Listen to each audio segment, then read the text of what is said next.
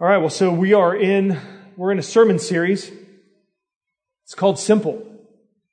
Simple, and we're talking about this because life is not simple, right? Life is complex, life is chaotic, um, and in this series we're trying to simplify things, just like Mike said. Um, and the problem that we have is not just in life in general, but it's also, there's a problem with some churches.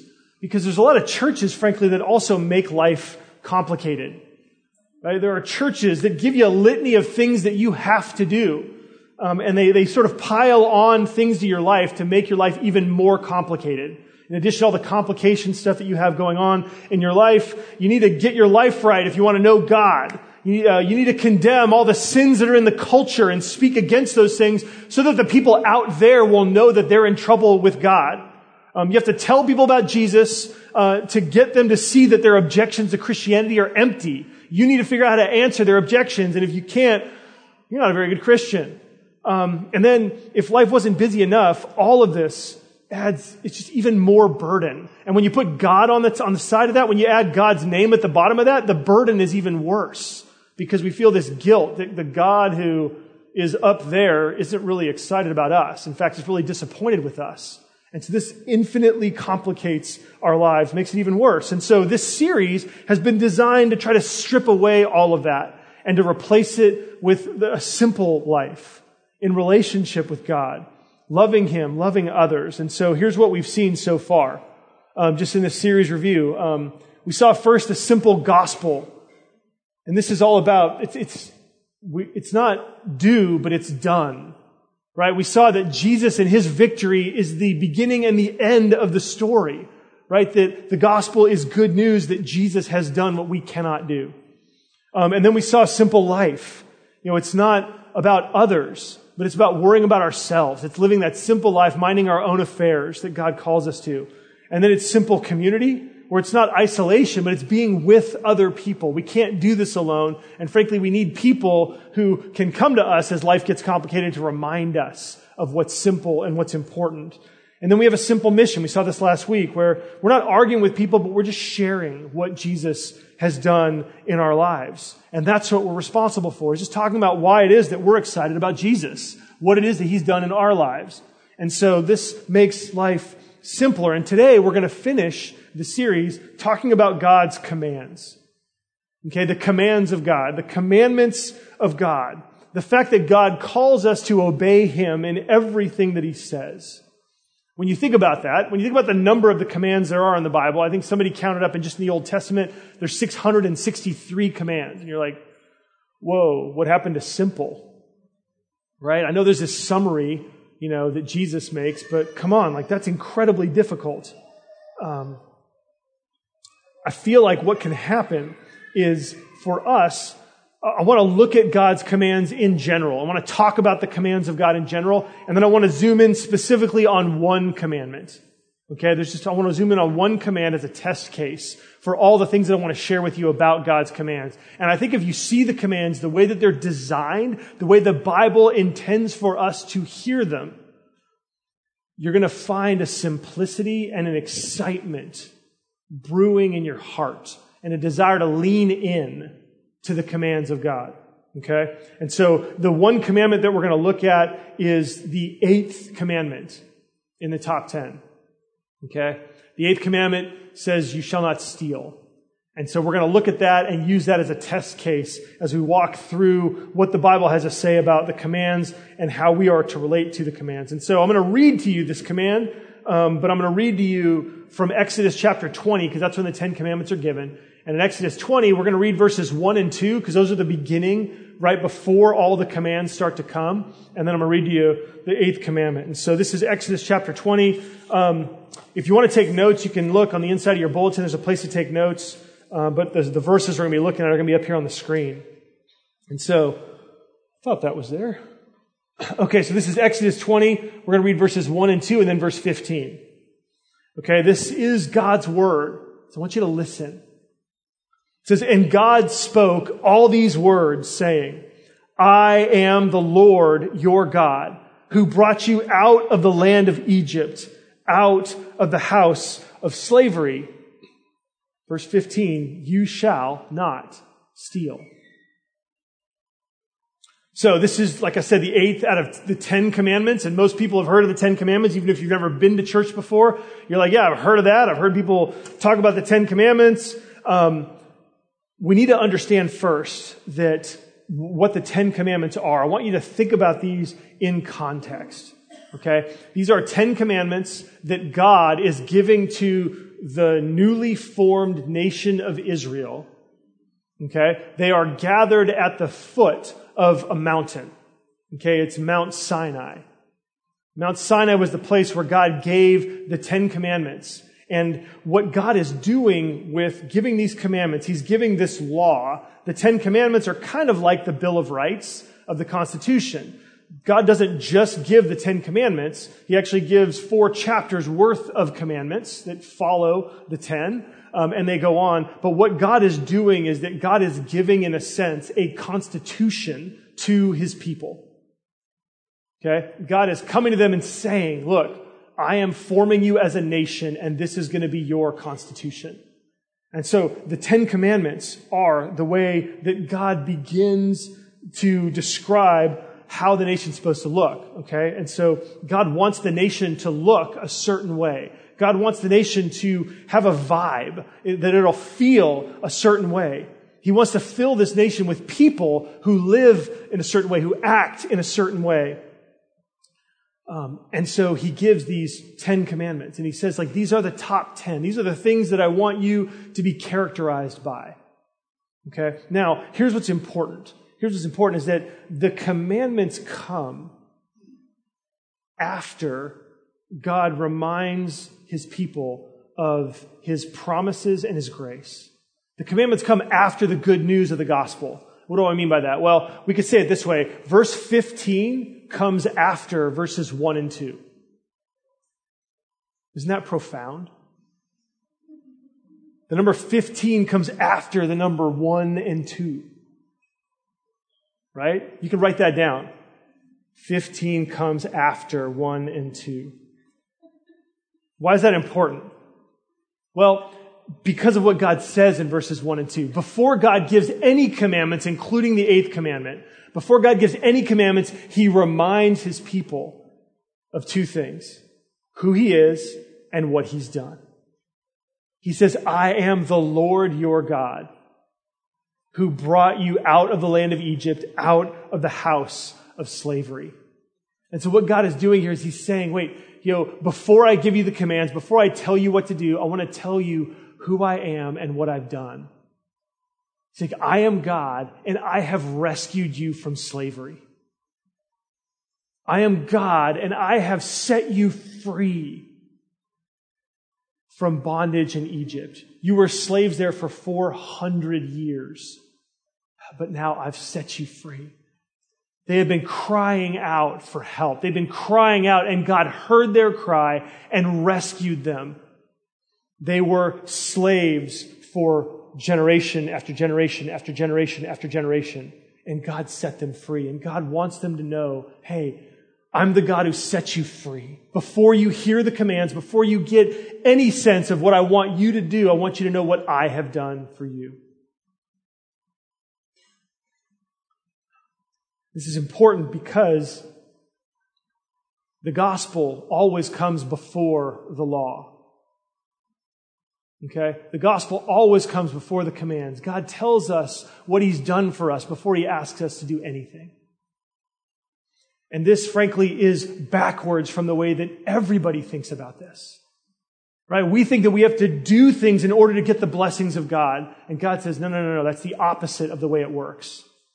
God says, First I bless you, and then I ask you to follow me. And so these commands that are given, they are given to people who have been set free. These commands are given to people that have come to God, that God has come to, that God has rescued and saved them, and now He gives them commands. This is important for us because Jesus does the exact same thing with the church. That before we are to do anything, Jesus wants us to know that He has done everything. He lived the life that you and I should have lived, and he died the death that we deserve to die. And so we stand before God blameless with great joy. And Jesus comes to us and says, I am Jesus, your God. who has brought you not out of the land of Egypt, but I've brought you out of the land of your sin. I have set you free from bondage to your sin in my death and my resurrection. Um, when the commandments come to the people of God, they address the people of God as people who have been forgiven and set free. Even in our worship service, right? We had a time where we confessed our sins, right? We had a time where we heard about God's amazing grace, where God pronounced forgiveness over us. We were reminded of our forgiveness. And then comes the sermon. God's first word, even in our worship service to us, is a word of grace and gospel, freedom and forgiveness. And so whatever the Bible tells us to do in the sermon comes to people who have already been set free, to people who don't, are not trying to earn your salvation, but you, you are living and walking because you've already been saved. And so, what does this mean? Well, this means that the commands themselves, they're addressing God's people. They're addressing Christians. And so, for those of you who are here and you're not Christians, guess what? You get a pass today. You honestly get a pass. Like this commandment not to steal, this is actually not written by God for you. Because this is God writing to his people. This is God writing. God doesn't call people to do things that he hasn't already blessed. And so you can you get a chance to sort of like look in from the outside and watch how God treats his people. Um, and you may find that you want to become one of those people as you see the way that God addresses his people and the way that God thinks about the commands. And so I want to ask the question. So thinking about stealing, let's dive in and just ask ourselves, like, what exactly does this mean? Right? What does it mean not to steal? Okay, think about that for a second. It means don't take things that belong to others right? That's what stealing is. It's taking something that belongs to others. There's lots of ways that we can do this. I mean, there's set shoplifting, right? Which I've done a bunch of times in the past. Got caught once. Um, a lot of times I didn't get caught. But I mean, so there's shoplifting. We think about stealing that way. Um, you can think about stealing from, I think about the workplace. You know, we steal time. We steal money from our company. Uh, we can steal supplies. Um, think about stealing.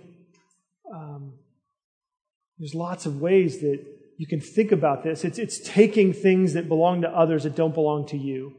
Um, there are times that we, we lie and we steal credit for things that we haven't done.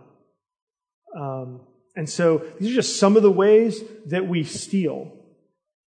And one of the things that our confession teaches, the Westminster Confession of Faith, it talks about the, the Ten Commandments, and it says that whatever God tells us to not do something, God is also implicitly telling us to do the opposite. Okay, so if the command says, do not steal, you shall not steal, then we also need to do the opposite of stealing. Okay, and so think about this. What's the opposite of stealing? Could be giving, right? Being generous with other people. Right? Instead of taking from others, it would be giving to others. Um, another way to think about it would be instead of stealing from other people, you might protect the possessions of others, right? To help them protect their stuff so that not only are you not taking it, but you're helping them not to be stolen from. And so, um, so these are things that, that I think are involved in this command not to steal. It's don't take from others, and then it's protect the things of others, champion the security of other people and their things, and then, and then to be generous with other people. And I want to ask the question, why is this wrong? Okay, why is it wrong to steal? Okay, what, what's the why underneath the commandments of God? Um, and there's lots of ways to answer that. There are lots of different perspectives that people have, even depending on their faith commitment. Depending on what you believe about God, may or may not factor into, you know, why you might think it's not good to steal. Um, I think that for Christians, we don't steal because stealing is not something that God does. Okay? Um, the commandments that come to us are actually reflections of who God is and what God does. They're commandments of what God is like and what God doesn't do. And so this idea is that God doesn't steal, right? God is incredibly generous. God protects the possessions of others. And so the commands themselves are actually reflections of the character of God. And so what does this mean? Well, this means, we can look at this, is one of the things you can write down, um, that God's commands first, they help us to know God better. I don't know if you ever thought about it like this before, but the commandments help us to know God better. They teach us what God is like. They teach us the way that God is in relationship with people on earth. So there's a second way to understand the commands. The commands also um, invite us to be like God. Okay, they don't just help us to know God better, but they invite us to be like God. The idea of obedience is more than just being a good person. There's lots of people from lots of different faith perspectives and lots of different, even non faith perspectives, who would say, yeah, you should be a good person.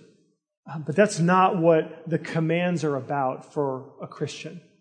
It's not what the Bible says the commands are about. Actually, commands invite us to be like God. Okay? Obedience is a chance for us to actively live like God, to act the way God acts, to uh, just to be the kind of person that God is. It's, it's, it's a way to display Jesus in the world. Um, in the Roman Empire, back when the New Testament was written, uh, you had Caesar who was in charge, and Caesar would actually erect these monuments, statues of himself. He would put these images of himself all throughout the empire. And why did he do this? Well, he did this all over the place so that people would know whose empire this was and who was in charge. Well, our obedience to the commands of God make us images of the God who is this way. And so our obedience actually displays God's image. So our obedience is an image that God uses to remind other people. It's like we are these images of God placed throughout God's world to remind everybody who's in charge and whose world this is. To me, that's extraordinary. I mean, obedience, even obedience to something like don't steal, right? It sounds ordinary. It sounds like it's not a big deal because everybody knows it's wrong to steal, so what's the big deal? But actually, when we obey because we love God, then we are erecting an image of Jesus in the world. Our obedience to the eighth commandment fills the world with the generosity and the protecting influence of God. We become these lights in the world. And then it goes deeper. Um, the commands don't just invite us to be like God, but the commands invite us to commune with God. And this goes to another level. And this makes obedience for Christians so much different than anyone else. Because again, it's not just about being a good person, but the commands are a chance for you in the moment when you obey. They are a chance for you to actually live life with God. Okay, this means the commands, they're not a way to earn your way into the family. They're actually, they're a way to spend time with the family father. The commands are a way for you to spend time with God. Okay, hear me here. Every time we obey God, we are leaning into our relationship with Him. Okay? Now, you might not think about this. You might not realize this, but I want to invite you. That's what the commands do. They invite you to actually think about your obedience as an expression of your relationship with God. When you do this every time, you are communing with God. So your obedience is, in effect, like a quiet time. Okay? Some of you are really good at spending time reading your Bible and praying. Okay, some of you, it's a habit. It's something that you do. Some of you derive a lot of life from it. You feel very close to God.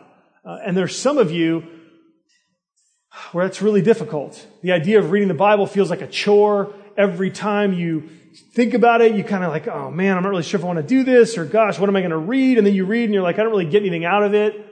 Kind of want to move on with my life. And you feel like a second class Christian, don't you? Because you hear these stories of people who spend hours reading their Bibles, right? You hear stories of people that spend 30 minutes praying and you're like, I can't even pray two minutes without running out of stuff to talk about. And you feel like the second class Christian. You feel like, well, I'm not really spending time with God, I guess, because I'm not doing these things that I'm supposed to be doing when I spend time with God. Well, your obedience is an invitation for you to actually spend time with God. When you, think about the eighth commandment, when you refuse to steal because Jesus is in your life, you are spending time with God.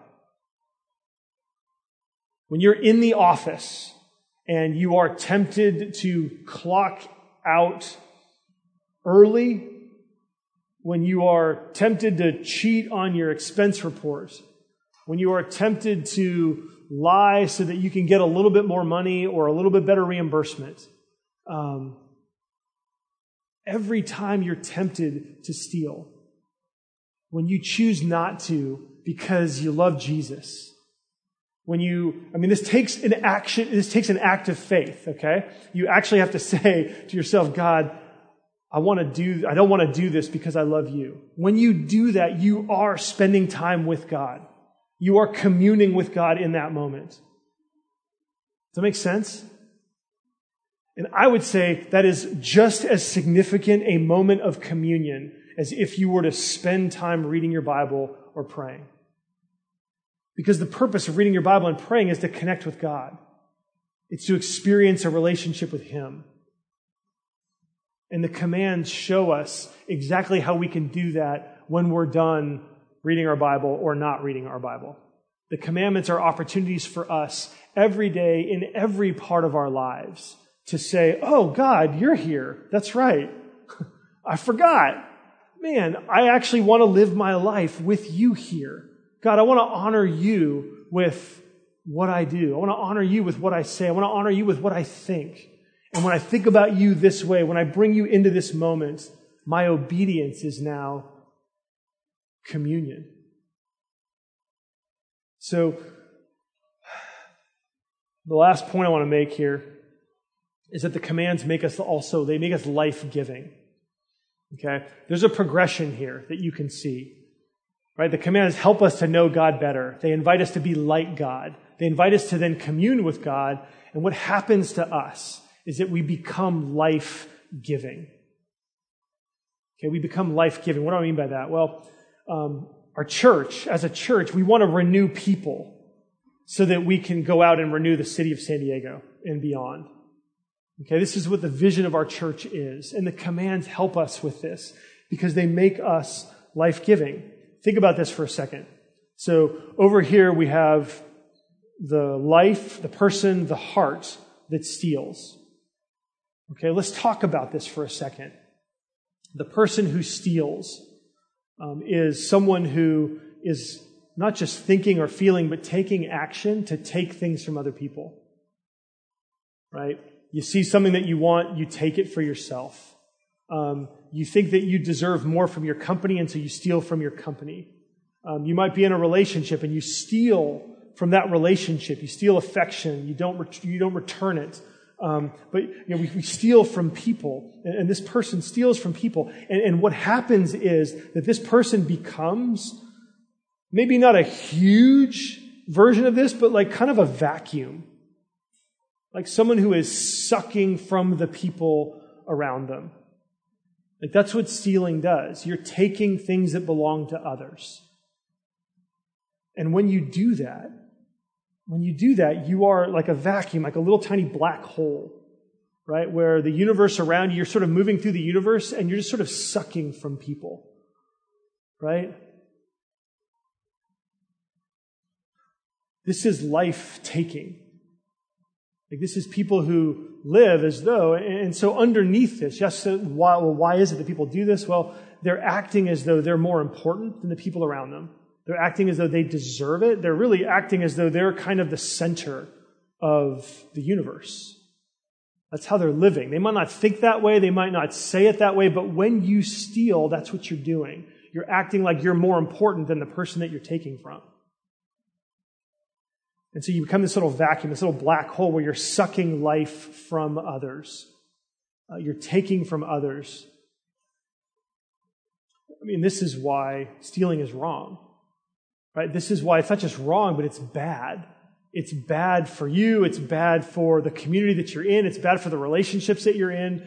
Um, and what can happen to us is that, it, and it usually starts small. We start taking little things, and then our we sort of get a tolerance, like a drug. You know, we get a tolerance where it's not a big deal anymore, we, and we take more and more. Um, and we do this sometimes because we think we deserve it, sometimes because it's kind of fun to see what we can get away with. Uh, there's a verse in the Proverbs that says, Stolen bread is sweet. I remember reading that passage about a year ago, and I thought, oh, yeah, it is. Right? When you steal something, there's something, there's something exciting about that. Um, and so sometimes it's just the, the, the, ability to see what we can get from other people, to see that we can exert this sort of power and bring things to us that draws us to this. But, but this is the kind of person that we become. We become this like inward focused, sucking in kind of person. Um, this is the opposite of the character of God. This is the opposite of who God is and what God is like. God, on the other hand, is a God who doesn't steal. God is incredibly generous. God opens himself up. God is like the reverse of a vacuum, right? God is, is this person who opens himself and unfolds himself in love and in generosity and in grace um, God spills out and floods out of himself into the world, into our lives, into the lives even of people who hate him. The only thing that God absorbs from us, like what does Jesus show us? The only thing that God absorbs is sin. Like as Jesus walked on the earth, he was this walking, life giving person. Like if you were to see Jesus you would feel blessed. You'd walk away feeling like you were made full. You would walk away feeling like you were more of who you were supposed to be than when you first, than when you first encountered him. And so Jesus does this, like this unfolding, this, this pouring out, this, this gracious, extravagantly gracious, abundant benevolence to others. And this is what God wants for you. This is the story that God is trying to tell in your life. Um, as I've thought about this, I think about the things that I steal from others. I think about the things that I try to suck from other people. And when I think about myself this way, I think, man, like, I don't really like this guy very much. And Jesus calls us He calls us to become life giving. The commands themselves are a calling for us, they make us life giving. They put us on the path where if we walk in this, not only do we get to be like God, not only do we get to commune with God, but then our life becomes this opening up, this unflowering, this, not unflower, but this flowering of life that gives to others.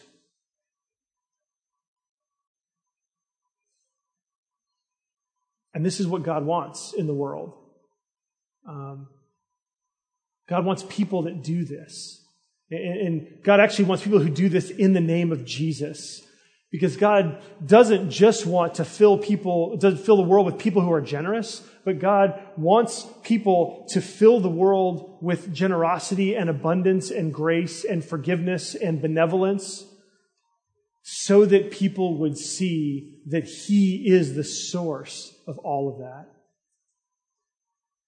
God wants us to do this so that we would demonstrate and display to the world what God was like when he came to earth, when he was human.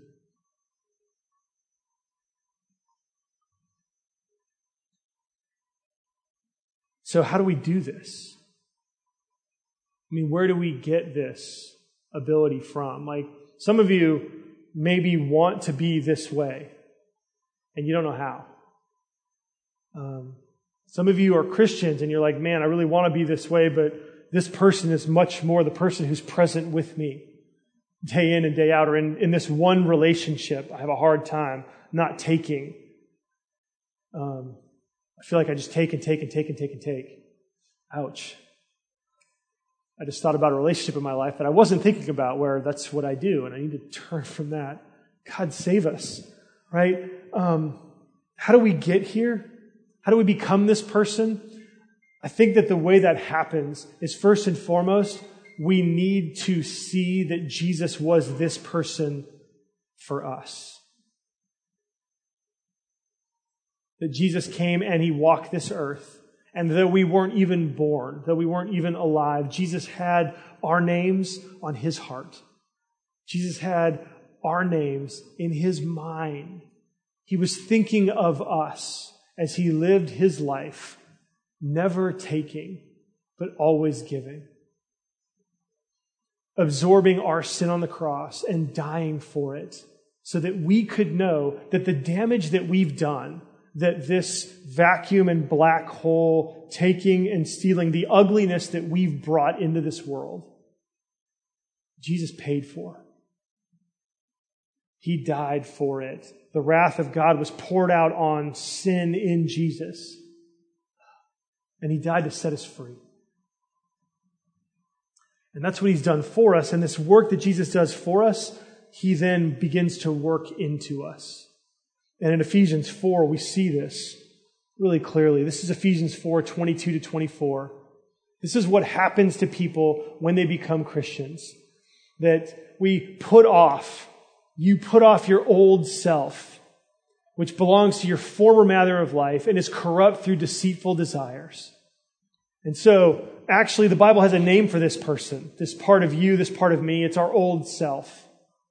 And we, the Bible says that we wear this old self kind of like a coat, you know, and maybe it's that familiar jacket that you like to put on. Um, the Bible says we take this person off. We take this, this man, this woman off, this old self, this old self that belongs to our former manner of life, this old self that is corrupt through deceitful desires. Right? We've been deceived into this. So we take this off when we become Christians. And it says, be renewed in the spirit of your minds. And you've put on the new self, created after the likeness of God in true righteousness and holiness. And so Jesus takes this coat off of us and then he walks us over. He, he meets us and he says, Here, I want you to wear something. And he gives us his own coat. He gives us his own heart. He gives us his own righteousness, his own holiness. He gives us his own character. The new self that we become when we become Christians is Jesus in us. And so, what's exciting about this is that when we become Christians, this happens to us. When you believe in Jesus, God forgives your sins, but then God also takes off your old self and gives you a new self. He gives you the self of Jesus. And so you become selfless. You become generous. Not because that person is generous. Like, don't try to fix this person. Okay? Just kill it. Kill him, kill her, this person was crucified with Jesus. As real as Jesus' death on the cross was, this person is dead. And you can remember that that person is dead and not let it have control over you. But instead, wear the new self of Jesus. And you'll be recreated after the likeness of God. And this then applies, just a few verses later, he applies this to the eighth commandment um, in verse 28, it says, Let the thief no longer steal, right? That's old self stuff. Stealing's for the old self. But rather, let him labor, doing honest work with his own hands, so that he may have something to share with anyone in need. And so what we see here is that in Christ, with this old self gone and the new self come, we become brand new. That we who were thieves stop stealing. But it's not just that we stop doing what the old self did. We actually become like Jesus. We do honest work. We work hard so that we can provide for our needs and even have enough to share with someone else. And so the gospel, Jesus, um, Jesus is in the business of taking thieves and making them renewed, generous, life giving people. Jesus is in the business of taking black holes and filling them so much with his abundant grace that they become people who want to give life to others. What if the whole world was full of people like this.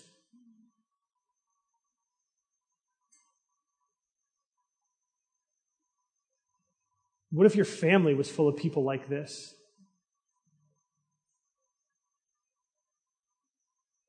What if our church was full of people like this who were internally compelled to want to resist the idea of stealing from others, of taking what doesn't belong to us. And we're so compelled by the love of Jesus that we wanted to become life giving. What if our church was so full of people that saw the commands like this as opportunities to know God better and to walk with Him and to commune with Him? What if our church was full of people who when they came to a life group during the week, somebody said, So, how is, how's your time with God been? And they were able to say, Well, you know what? I haven't been reading as much lately because it's been really busy and difficult for me, but I've been spending time with God in my obedience. And I've been able to do some neat things at work. Our vision as a church is that San Diego would be renewed as a city. And this is how it happens. This is how it happens. It's, it's people just like us who are trying to live the simple life, trying to follow Jesus, receive the life he's given us, and then give that life to others. I would invite you this week to just pick one or two of the commands of God that, that show up in your life on a regular basis and think about them like this. Think about them as these opportunities to know God better, for you to be like God and to commune with Him and give life to others. Let's do this and see how this simple life, where we're worried about ourselves and minding our own affairs, let's see what we can do in terms of meeting God throughout this week. Pray with me.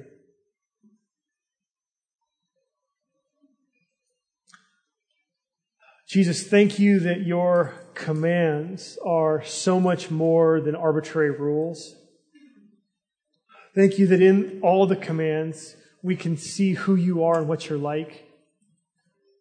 Thank you even more for obeying the commands when we did not and for renewing our understanding. Jesus, we confess that we just don't think about the commands this way. So often we're tempted to think that you just want to steal our joy and make us not want to have any fun and cause us to live these sort of stoic and austere lives. We confess that to you. But now we see. We see that your word is life giving, and we want this. Help us this week to obey you, not because we have to, but because we want you and we want this. Make us life giving people and meet us in our obedience so that our obedience would become communion with you. And Jesus, for those who are here and aren't Christians, I pray that you would, you would astonish them and help them to see that there's so much more to life than being a good person. We love you. We pray that you would walk with us. In Jesus' name, amen.